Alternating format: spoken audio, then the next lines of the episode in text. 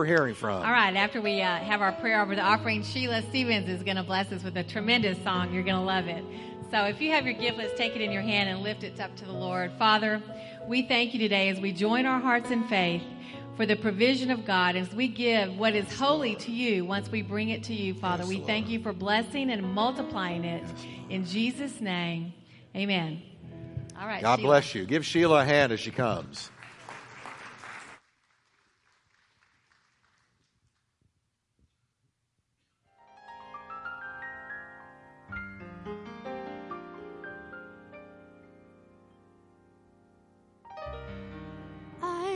Got so much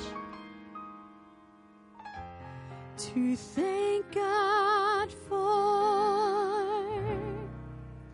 So many wonderful blessings.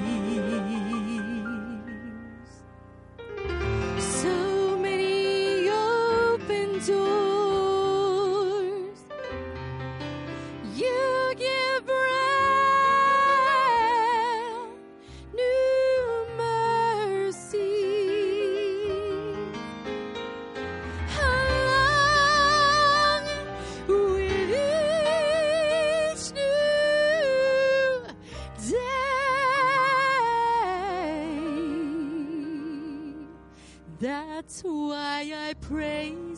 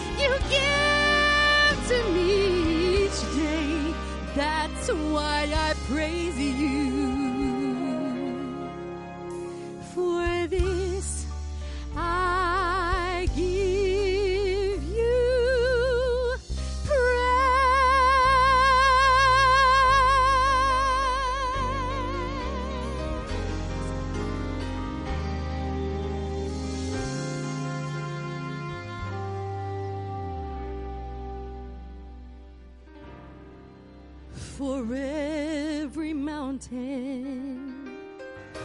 You brought me over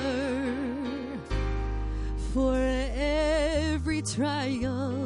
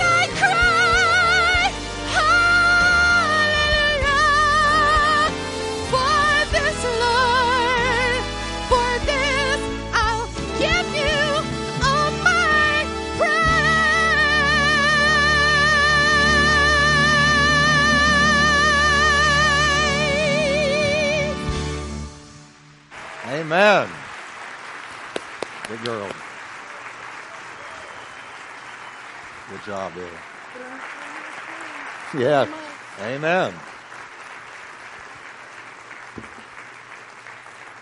As they say, if I can't preach after that, I cannot preach. All right. It's so good. Thank you, Sheila, so much. What a great, great song. How many of you can amen the song in your real life? All right. I'm going to ask uh, Linda Threadgill. Would you come up, Linda? And I want you to welcome our missionary from Haiti.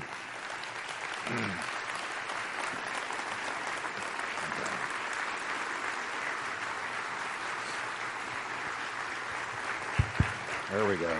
Come on, you can do better than that. Let's welcome her. Praise you, Jesus. Hallelujah. All right, you can be seated. Not, Linda, you know, we've all been watching the TV, but we certainly have not. Um, you've been there 23 years.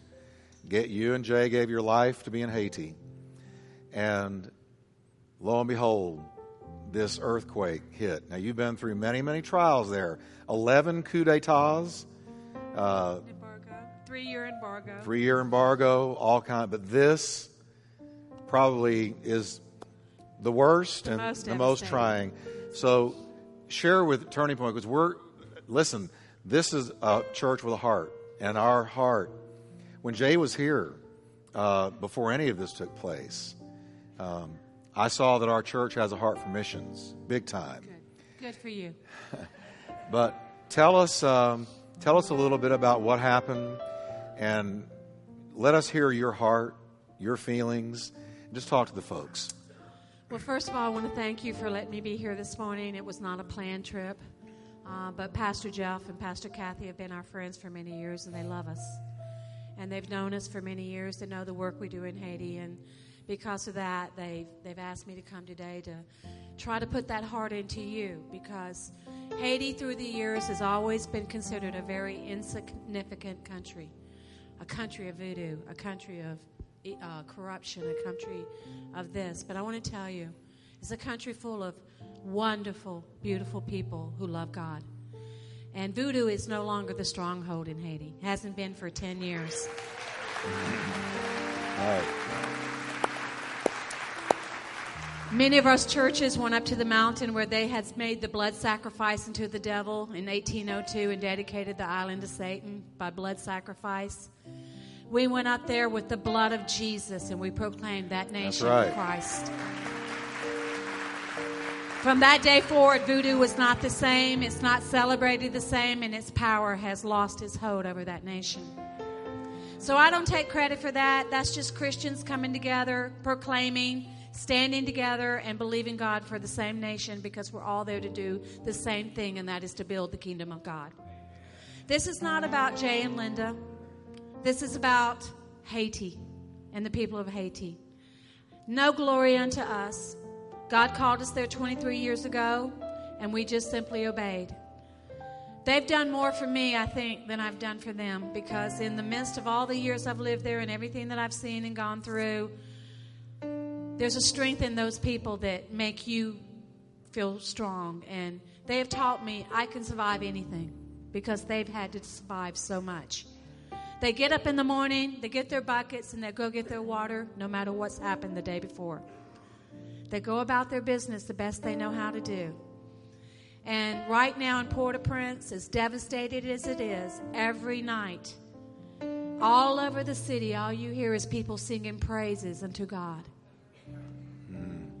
And on our compound, which was our school compound, we are right now housing over 2,000 people in tent cities. We're feeding them, we're praying with them, we're standing with them. Many have lost loved ones. We have children separated from parents, parents separated from children. We are just in survival mode right now, just trying to feed and, and to encourage and, and to stand with those who have lost and, and um, grieve with them and love them. Now, I wasn't there when the earthquake happened. I'm out because I came, we came out for Christmas to be with our family, but I'm having a granddaughter on the 27th of this month. Would miss that for the world. So this trip was about me coming through and just visiting some friends and, and, and, and get, you know, and, and going to, I'm leaving Monday to go to Baton Rouge to be there for Wednesday when my baby's born. She's coming cesarean section. It's amazing today. You can plan it, you know, the day, the hour. We never had that back in the day. But uh, I, I have a side of me that is in such grief and a side of me that is in such joy. It's very conflicting. You know, I have my highs, I have my lows. The next to the last song we just sung was the last worship song that we played the last day I was in church in Haiti. And when I heard it, all of a sudden, Pastor, all I could remember is that's the last time I hugged the people I'll never see again. Now, I know they were Jesus, and I rejoice with that, but they were my sisters and they were my brothers, and they were precious friends unto us. And so it still doesn't take away the pain that you feel of loss. I don't feel bad for them. I feel for us because now we we don't have them in our lives and they were valuable to us. And but in that, we know they're with Jesus. Now I want to give you a different perspective on this because this is the good side. You know, there's always a good side. God said, "All things work for the good for those who love him and are called according to his purpose." And so, in this tragedy, you're going to see great things happen in this nation. For 16 years, we have had a prayer service from 6 to 7 in the morning, an hour every morning. We have over 2,000 Haitians who come every morning and pray for corruption to leave that nation, for it to become a godly nation, and that, that God would redeem and take the stain off of that country that has been upon it. We pray for America. We pray for the President of the United States. We pray for the American church. We pray over you because you give to us. We want to give back to you. And that's all we can do is pray. And 2,000 Haitians are believing for this nation that they love so dearly to become a nation unto God. And so we've got to rebuild the city now. The city is gone. The city of Port au Prince, the seat of corruption, the seat of Satan that has had control over that nation for all these years, the palace is gone. It's gone. Yep. I just want to say to you there's a time in your life when walls need to come down, and there's times when walls need to be built. That's right. Walls of wickedness have come down in that nation. Right. So even in the midst of grief, we're going to rejoice because now we have the chance to rebuild. No more stinky buildings. No more ugliness. No more leaning telephone poles that you don't know if it's going to fall on your car at any moment. We're going to go back and build straight pole lines and clean streets and new buildings. We're going to have a new government that's going to love their people that's going to give to the nation and quit Right. putting the money in their pockets. We're going to proclaim Jesus Christ until the day we die. People all over that nation are grieving, but yet they're praising the King of Kings and the Lord of Lords because of their life. And now they have a new perspective of life because for many years, life in Haiti was seeing another person die was just like going to the refrigerator and getting a glass of tea to us because death is so prominent in that nation. And even now, you're hearing rumors of it. There's looting, there's this. It's not everywhere, it's pockets. It's just a pocket here, pocket there. But those Haitians are sharing their sheets with each other, their clothes with each other, and whatever they have left, they're giving to one another. And it's bringing a unity in that nation we've never seen before. So, yes, there's a lot of sorrow, but a greater day is coming because we're Christians. And no matter how dark the world gets, we get brighter. That's right. We get brighter. This makes us stronger. Remember that story, Steel Magnolias, ladies? How many of you love that movie? I watch it every time it comes on. I cry every time. But there's one saying in this movie that I need to say to you that which does not destroy us will make us stronger. That's right. For your life, in your life, whatever destruction comes, God will rebuild much better than what you had before.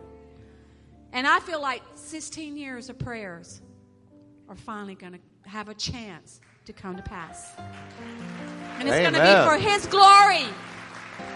Now Haiti's going to be known as a nation unto Him, unto God, because they're not telling you. And I think Cooper Anderson is reporting very honestly on the ground.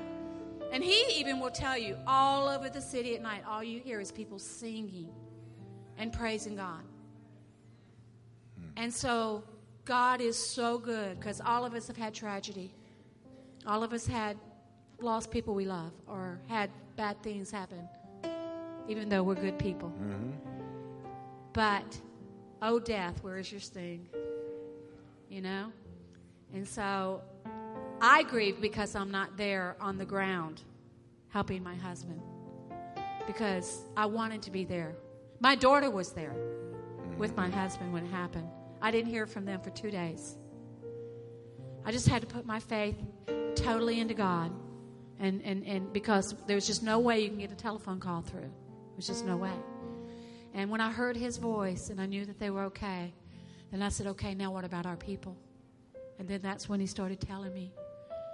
I had to spend yesterday digging 45 students, Bible school students, second Bible year, second year Bible class out of the rubble. We lost one of our pastor's wives. She was my dear friend.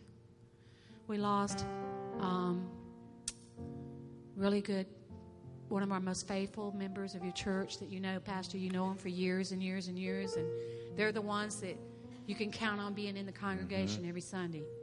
They never leave you. They stay with you no matter what. Mm-hmm. And we lost her, and my husband had to do her funeral. And so he's done three funerals this week, and my husband doesn't like to do funerals. But he's had to. We buried a spiritual son who I'm his son's godmother. And now we have to take care of them. Now, this is my challenge to you, and the thing that I need you to understand. 23 years of our life has been invested in that nation. Do you think we're going to quit now? No. No, we're not. But we've lost all of our income. Income's gone. Our income from our church, our church building was destroyed. We'd gotten to a place where the church was paying its own bills, paying its own staff. That income's gone. I had I have Morning Star Christian Academy, which is an American school, to reach the middle and upper class of Haiti, which was a mandate God gave me many years ago. Because most missions in Haiti, all missions to Haiti, are for the poor. But God said, Who's going to reach my, reach my middle and upper class? Because they don't know Jesus. And they could die and go to hell. And I, I, I, we did it through a school, opening a school that would teach American education because most of them are going to come to America and go to college anyway. They're from rich families, middle class families who can afford it. And so for 16 years, I've been able to minister to these kids, and I feel like we're raising up a new generation of youth that's going to break the curse off of their families and because they're learning the ways of God. But in that, I just want to say our compound has been damaged. That's where we're housing. We have our tent city now. It's not a school anymore, it's just a place of survival. God's been good. The supplies are starting to come in. But we have a $70,000 U.S. budget a month. And we've lost the two incomes that helped us pay that budget. Now, I have a question. We have, I can't tell you the exact number of pastors that are on our staff that we give a salary to every month. 24, include maybe, um, well, actually, it's more like 30 something because we have 12 pastors on staff in Port au Prince. We have 25 planted churches all over Haiti. Every month, the, the province pastors come in on a, the first Tuesday of every month, and we have they have a big staff meeting, and we give them a salary every month to supplement their churches because the churches are so poor. And so we got. Are we going to take that salary away from them now? How will they live? And so we have 72 employees Do we fire them and say, You no longer have a job? Do we leave them? Do we forsake them? No. We still have to raise $70,000 a month to cover the expenses. That we, we have a $20,000 a month mortgage. That if we lose that property, we've lost everything we've worked for. And the owner that owns that property is a corrupt man and a wicked man. And he wants that property back. He wants us to fail. He wants us to leave because we took that property from not having much value and restored it, and now it's worth three times more than what it was when he gave it to us. And you know what, Linda? We're going to pray right now. We're going to ask the Lord to, to help you. And you know what? He's not going to let you all down. I know He's not. That's easy for me to say. But last week, we took up an offering. And I'm trying to, I want to get it right down to the penny because a lot of the folks don't know what we took up. And it just amazed me. $20,500. $20,500. Hallelujah. So let's stand together, everybody. And we're going to pray. And I'm going to give this to Linda. And they've, they've put up a tent that'll take care of 5,000 to 6,000 people. It'll seat them. But it's just a tent with nothing in it. So what we're going to do, we're giving this money to, to buy the chairs, the electricity, the stage, the sound. And we're going to pray that God stretches every dollar. But here's the good thing you can know what you gave. It isn't going to go through an organization that's going to skim off of it. But every penny is going straight. I'm not calling you a horse. I'm saying straight to the horse. You know, talk, go to the horse's mouth. Take it. It's going straight. Where it's going straight to you so that nothing can That's happen right. to it. Amen. So let's take hands together across this congregation. And we're going to pray for Jay and for Haiti. Linda, Father, thank you for being with Haiti. Thank you for being with them right now in this tragedy. Thank you for being with Jay and Linda and all the staff. We sow this seed and we pray that you will use it, bless it, and Lord, let it be a blessing to them and stretch every dollar as far as it can go. Yes, Lord. And we thank you for it, Lord, in Jesus' name. Amen. We'll give Linda a hand and Thank you, everyone. We love you. God bless you. amen. Thank you. Let's sing as we get ready to get into the Word. Sing this with me now as we get ready to get into the Word today. God.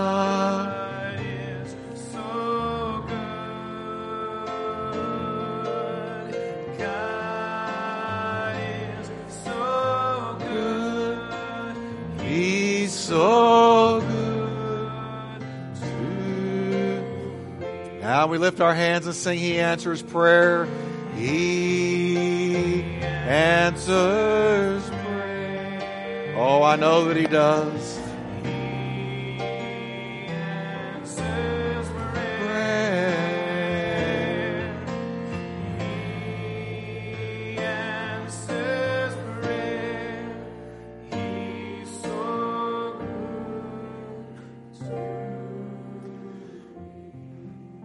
Let's put a, let's put that passage up there, and let me share with you briefly today on the subject when God doesn't make sense. How many of you can say there's been a time in my life, frankly, more than one, where God didn't make sense? What I thought was going to happen didn't happen. What did happen is not what I expected, and it didn't make sense. Well, let's look at this story. Uh, this is Jesus talking to a crowd of people, and he's discussing a tragedy, an accident that happened in his day where a tower fell. Now let's see what he says. And what about the 18 people who died when the tower in Siloam fell on them? He asked the crowd. Were they the worst sinners in Jerusalem? Because this is what the people were saying. That, that was the scuttlebutt. Well, they had to have done something wrong for this tragedy to befall them. No. What did Jesus say? Say it loud with me. No. No. And I tell you again that unless you repent, you will perish too. So let's pray together. Father, thank you for your word. Comfort us in Jesus' name. And thank you for the hope that lives in us. Amen. You can be seated. Let me talk to you briefly about this because Jesus is uh, dealing here with something that we're all familiar with. First of all, an accident had happened. And this accident made people begin to talk this way. Well, those 18 people that that tower fell on must have done something wrong. They were like Job's counselors who went to him continuously and said, What'd you do? Surely there's some secret sin in your life. Why is it that this has befallen you, Job? Why is it this tower fell on those people? What did they do? Because there had to have been something, or this would not have happened to them. Jesus said, You're reading it all wrong. They didn't do anything worse than you. They were not guilty of anything that you're not. So what they were doing is they were making the assumption that we still do today. If somebody gets a bad report from the doctor, we immediately want to say, well, there's something in their life and that's why that happened to them. You know what Jesus says? No. Unless they smoked.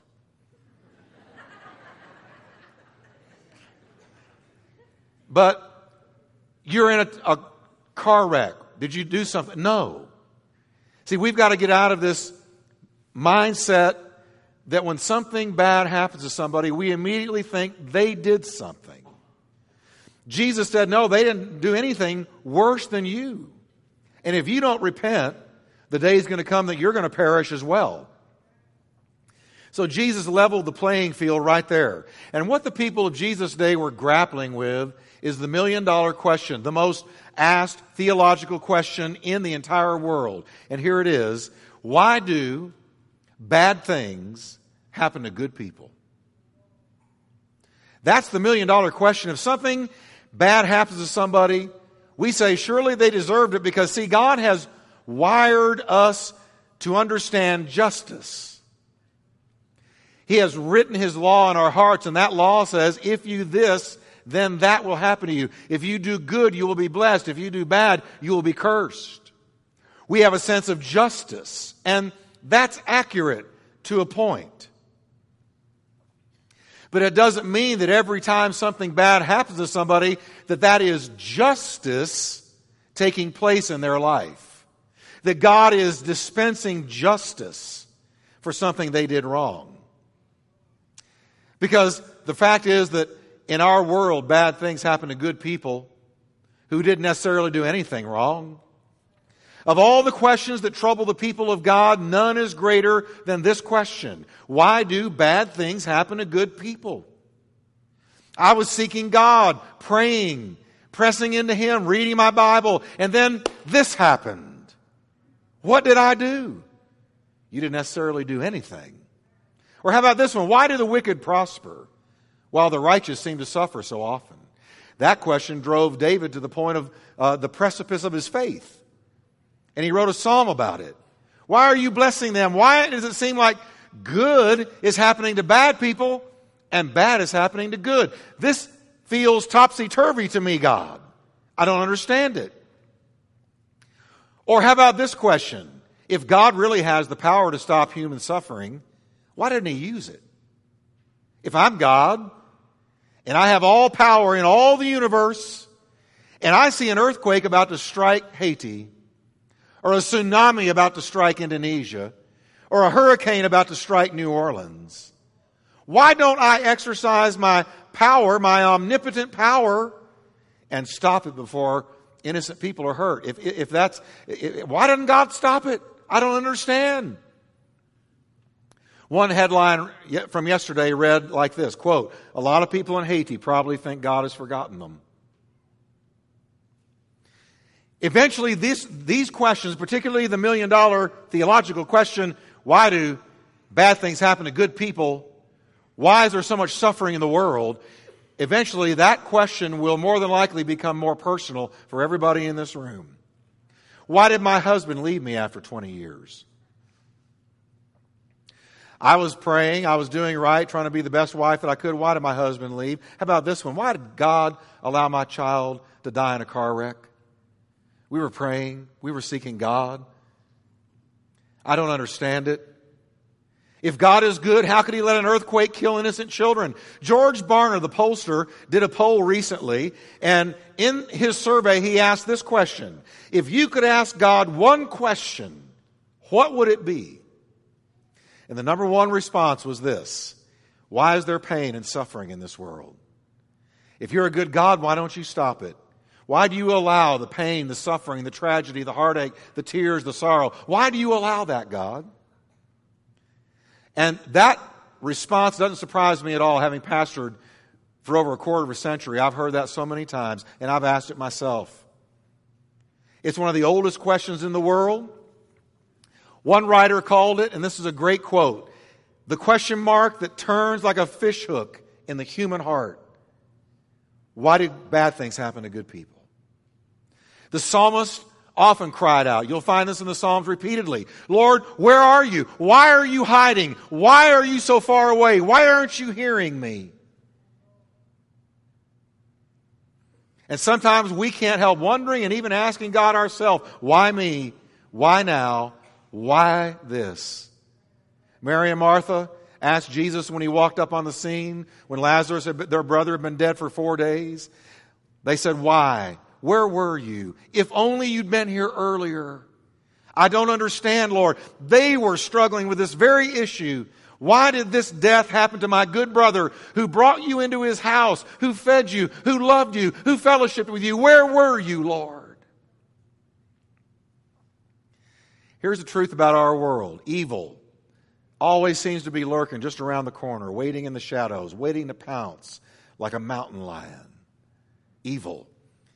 The Bible says evil is crouched at the door, waiting to pounce. Right when everything seems to be going well, an accident happens, cancer invades, disaster strikes. And suddenly the question of why comes front and center because we are people of faith. The question of suffering is even the number one argument for atheism. Let me tell you the truth about professing atheists. Most people who have given up believing in God do not do so because of some philosophical argument, but because their hearts were broken by something that happened to them or someone they loved and they didn't know how to make sense out of it. And they came to the conclusion if God were real, this would not have happened. Understandable, but a wrong conclusion. Now, as the long process of clean and recovery begins in Haiti, let me tell you, this question, this why, is going to be standing in the sky like a rainbow, facing everyone. Now, I want to I want to answer it. I want to give you three answers to the question of why. I'm going to give you a really bad one, then I'm going to give you an inadequate one, and then I'm going to give you the biblical answer of why. Why is there so much suffering? Why do the righteous suffer? Why do good people seem to suffer? Here's the worst answer first. Are you ready? The worst answer that we hear all the time when there is a tragedy, and the news folks are on it quickly, and you'll hear it, you'll hear it spoken over and over again, is this one. Well, it was just a matter of fate. Just a matter of chance. Just a matter of luck. Wrong place, wrong time. Things just happen. Calamity comes to all of us, period. There is no reason for it, nothing behind it. We are an insignificant speck in an accidental world. We are the products of evolution. We live in an impersonal, uncaring, apathetic universe where stuff just happens. Bad answer. As a matter of fact, that's no answer at all. And I'm going to tell you why it's no answer at all because it doesn't comfort, it doesn't heal, and it does not inspire hope. And at Turning Point Church, let me tell you something. We believe in hope because we believe in God. And we are not as those who, who sorrow with no hope. Our God is a God of hope. So you've got to go a step further than this answer that things just happen. Let me tell you something, folks. Nothing in God's universe just happens. Well, then let's come to the second answer, the good one, but not the best one. Now, this answer goes back to Adam and Eve all the way back to the Garden of Eden and our first parents. God gave them a choice. And the choice was to obey Him and be blessed or to disobey Him and lose it all. So there was one tree, one thing they could not do, and being people, they did it. And they ate of the forbidden fruit. They touched what God told them not to touch, did what He told them not to do. They made the wrong choice. And life is all about choices. And every choice has a consequence. Where you are today is primarily a result of the choices you have made in life. You can't make a choice and not have a consequence any more than you can throw a rock into a pond and not have ripples. There are consequences to every choice. They made a choice, and as a result of their choice, here is the reality and the truth. Sin and suffering enter the human race, entered the DNA of every human being. And every one of us are experiencing the consequences of Adam and Eve's choice. According to the Bible, Adam's sin didn't just impact him, it touched every single one of us. We have all suffered because of Adam's choice. And when I get to heaven, I'm finding him first and I'm kicking him in the shins. I want to say, dude, this one time you shouldn't have listened to your wife.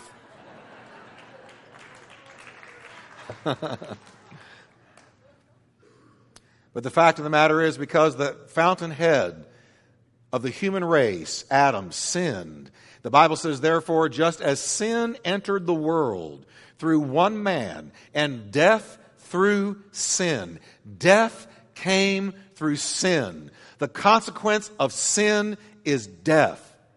God never intended for you and I to look down into a wooden casket at the face of a loved one with our hearts broken, weeping, and saying that forever, or at least seemingly forever, goodbye. That was never God's plan. Death was not a part of his creation. Death came from sin. The wages of sin is death. The Bible is telling us that in this way death came to all men because all sinned. We have all sinned. There is none righteous, no, not one. We have all turned aside. We have all become filthy in God's eyes. We have all broken His commandments. None of us can stand before Him and say, I am clean. It means that when Adam sinned, you sinned. When Adam disobeyed, you disobeyed. When Adam fell, you fell. When Adam died, you died. And we all suffer the consequences of what he did all the suffering, all of the pain, all of the tragedy. This was not a part of God's creation. The consequences of Adam's sin and our sin is death, pain, and suffering. If you choose to walk off in sin, I guarantee you the consequence will be death and pain and suffering. You cannot sin with impunity. Your sin will find you out. Your sin will bring its own repercussions. Adam's sin, never dreaming. He could not have dreamed, and that's the way the devil always does it. He never shows you the consequences. He only, he only uh, embellishes on the immediate gratification. And if only Adam could have seen down the tunnel of time to the millions and billions of tears and death and heartache, he would have told Eve, no thank you. And she would have told the devil, no way. We all suffer the consequences of what he did. Paradise gained, and it was paradise, became paradise lost in a moment. It was gone. They were driven from the garden, driven from the presence of God. And Genesis 3 informs us that not only did it impact the human race, but it impacted all of creation. Please understand the creation which is beautiful and glorious and that I love and I appreciate all the time what you see out there is not exactly the way God made it. It came under a curse because of God's sin, or, or, or Adam's sin. Read Genesis 3. The created order slipped into disorder. The created order went into chaos. Instead of the lion and the lamb lying down together, the lion became the lamb's mortal enemy. Before the fall, there was no carnivorous activity. There was no slaughter of species on species. Sin affected everything. This is why Romans 8:22 says, "All creation groans to this present age, waiting for the day of redemption. The animals are groaning, the insect world is groaning. I know this is hard to understand and believe, but the Bible says the birds are groaning. Everything God made, creation itself, the planet is heavy under the load of sin and groaning for the day of redemption." So the good but not the best answer says that the world is the way that it is because we humans messed it up. And there's some theological truth to that. There's no question. Sin messed it up. Guess what? There were no hurricanes, and there were no earthquakes, and there was no cancer in Eden. In other words, here's what the second answer says If Adam had not sinned, Haiti would not be in a shambles today. Now, that being theologically true to a great extent, it's not the best answer because here's what it sounds like. It sounds like God is basically saying to you and me, you messed it up, you clean it up. You're on your own. Hey man, you messed up. You, you go clean it up. That's not the best answer. Yes, there are repercussions from the sin of Adam, but the best answer is the third answer. And I believe this with every atom of my being. The best answer is He joined us in our suffering. I want you to catch this today. You never hurt alone. He joined us in our suffering. So we are not alone when an earthquake strikes or a hurricane strikes or cancer strikes or a heart disease strikes or some accident takes place. We are not alone. 2,000 years ago, this is the good news. And you know that I can't preach without preaching some good news. Here's the reason we ought to have hope today. And I like what Linda said. Linda, you about preached. You almost took over and preached. She did better than in the first service. Now she's this and this and this. I, the preach came on you, and I'm glad to see that, Linda. Now, guess what? I'm going to pick up where she left off. 2,000 years ago, Jesus Christ left the glories of heaven for the indignity of a borrowed stable. He joined us. God wrapped himself in skin, invaded planet Earth, he gave up eternal light to be born in dismal darkness. He laid his glory aside and came to this dusty, dirty planet.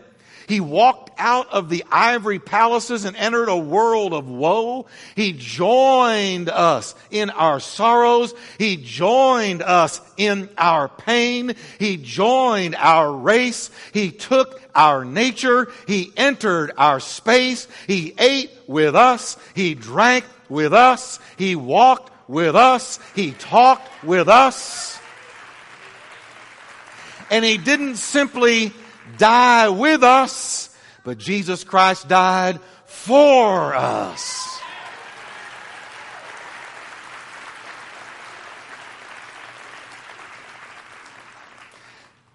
Look at that cross and realize that Jesus Christ hanging on that cross is God's answer to every dilemma, every problem, every pain, every disillusionment, every disappointment, every letdown, every loss, every defeat, any agony, any pain, any heartbreak. Jesus dying on the cross is God saying to you and to you and to you and to you, I love you.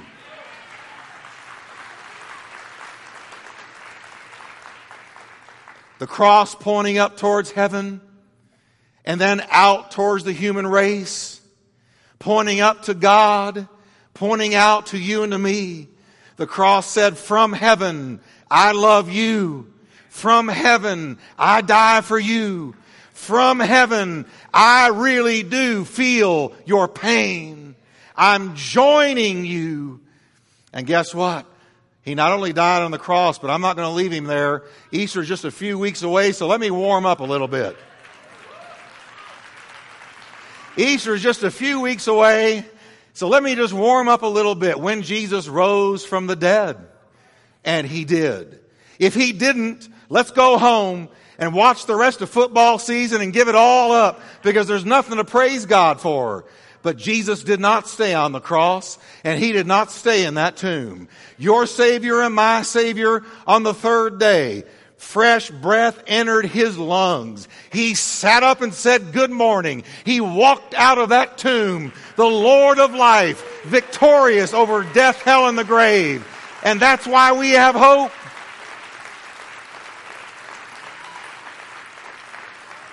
When he rose from the dead, he reversed the curse. He broke the chains. He tore down the bars. And Jesus set in motion a chain of events that will one day mean an end to all earthquakes, all hurricanes, all cancer, all suffering, all heart disease, all depression, everything that plagues and drags us down.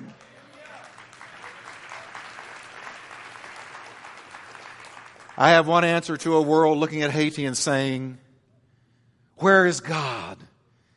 I'm going to tell you where He is. Here's where He is on a hill far away. Stands an old rugged cross. You can still look back there. Do you see it? There it is, looming in the sky. Two crosses on either side. Do you see that man dying on that middle cross? On that hill far away, on Golgotha's hill? Do you see him there, bleeding, panting, dying, rejected of men, despised? He's the emblem of suffering and shame. Naked, rejected, cast off. But I love that old cross where the dearest and the best, there's no better than Jesus no better man ever trod human earth. No better man ever opened his mouth and said anything. No better man ever looked another human in the eye. He was the God man, the man God. He was without sin. He was pure as pure can be. He was the dearest and he was the best. None can stand anywhere near him. And he died for a world of lost sinners. You want to know where God is? He's on that cross. He's on that cross. And let me just tell you what's on that cross. I don't care where you are today. If you're hurting, run to the cross. Because at the cross you were healed. At the cross is your wisdom. At the cross is your guidance. At the cross is your hope. In the cross is your joy. At the cross, you will find yourself. At the cross, you will find your future. At the cross, you will find your destiny. At the cross, you will find the answers to life. At the cross.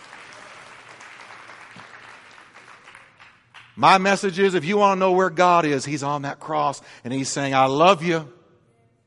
I love you. God so loved the world.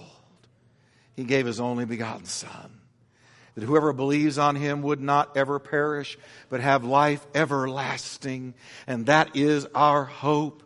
We cannot escape suffering. It comes to every one of us again and again. And Jesus never said, if you receive me, I will stop all of your suffering. No, here's what he said. You can either suffer without him or you can suffer with him. Because if you're, if you're willing to suffer with him, and I'm going to tell you, I see people fairly regularly walk away from God because of some tragedy. They say, Where was God? I don't understand. They walk away. Let me tell you something. When you experience suffering, you don't run away from Him, you run towards Him. You don't turn from Him, you turn to Him. You don't ignore Him, you seek Him. You don't draw far away from Him. You draw nearer to Him because He is waiting with open arms to gather you up in your suffering and quit asking why and don't let the tyranny of if only rule your life. You may never understand this side of heaven, but when you don't understand God's hand, trust God's heart. He has not forsaken you. He has loved you with an everlasting love. You are tattooed on the palm of His hands. God will never forget you and He's with you in your pain. If you're doubting, run to the cross. If you're in pain, run to the cross.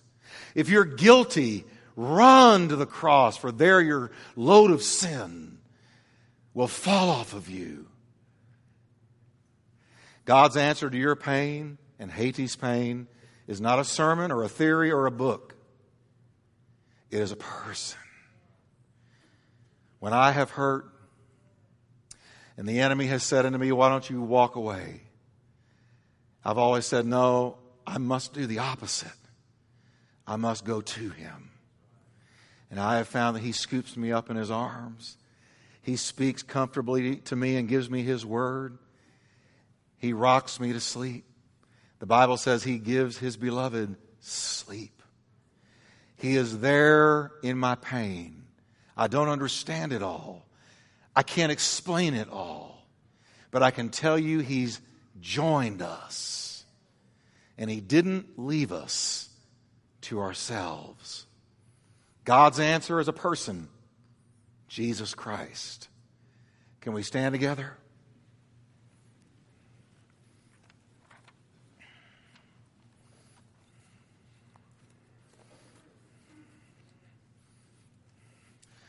This young man that was Jay's spiritual son, Linda was telling me about it more specifically in between services, and he mentored him.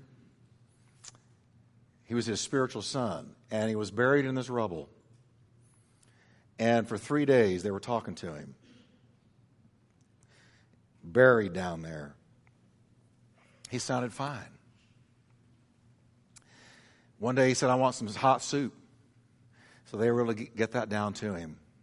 But when they moved the rocks and moved him out, he went to be with the Lord. The very thing that had been had entombed him was keeping him alive. Now you think, you look at that and you go, where was God? I'll tell you where he was. I know this because I know him. The fellowship of the Holy Spirit was with him every minute down under those rocks. The Lord Jesus was speaking comfortably to him. Lo, I am with you always, even till the end of the world, even if you're buried in rocks. And now, he's with the Lord. We don't sorrow as those who have no hope. Now, I don't know where you are in life, where you're hurting, what the issue is, but can I encourage you to do something? Don't let it cool you to God. Let it, let it cause you to burn even brighter. You don't have to understand it all. You may never. All you need to know is He's joined you. I'm going to ask us to pray a moment, can we? Lord Jesus, I pray for every hurting person in this sanctuary that you will bring great comfort in the Holy Spirit, great peace. And Lord, we thank you that even in the midst of this terrible, unspeakable tragedy, you were with every one of those children, and you were with this young man, and every one that knew you knew your voice and knew your presence. And right now, Lord, in our suffering, we say, Lord, we will draw near and we will listen to you and we will let you speak to us. Take a moment and do that, would you? Give him your marriage. Give him your psychological pain. Give him that affliction of your body. Give it all to him and say, Lord, I'm going to let you love me. I'm just going to let you love me. And carry me to the other side.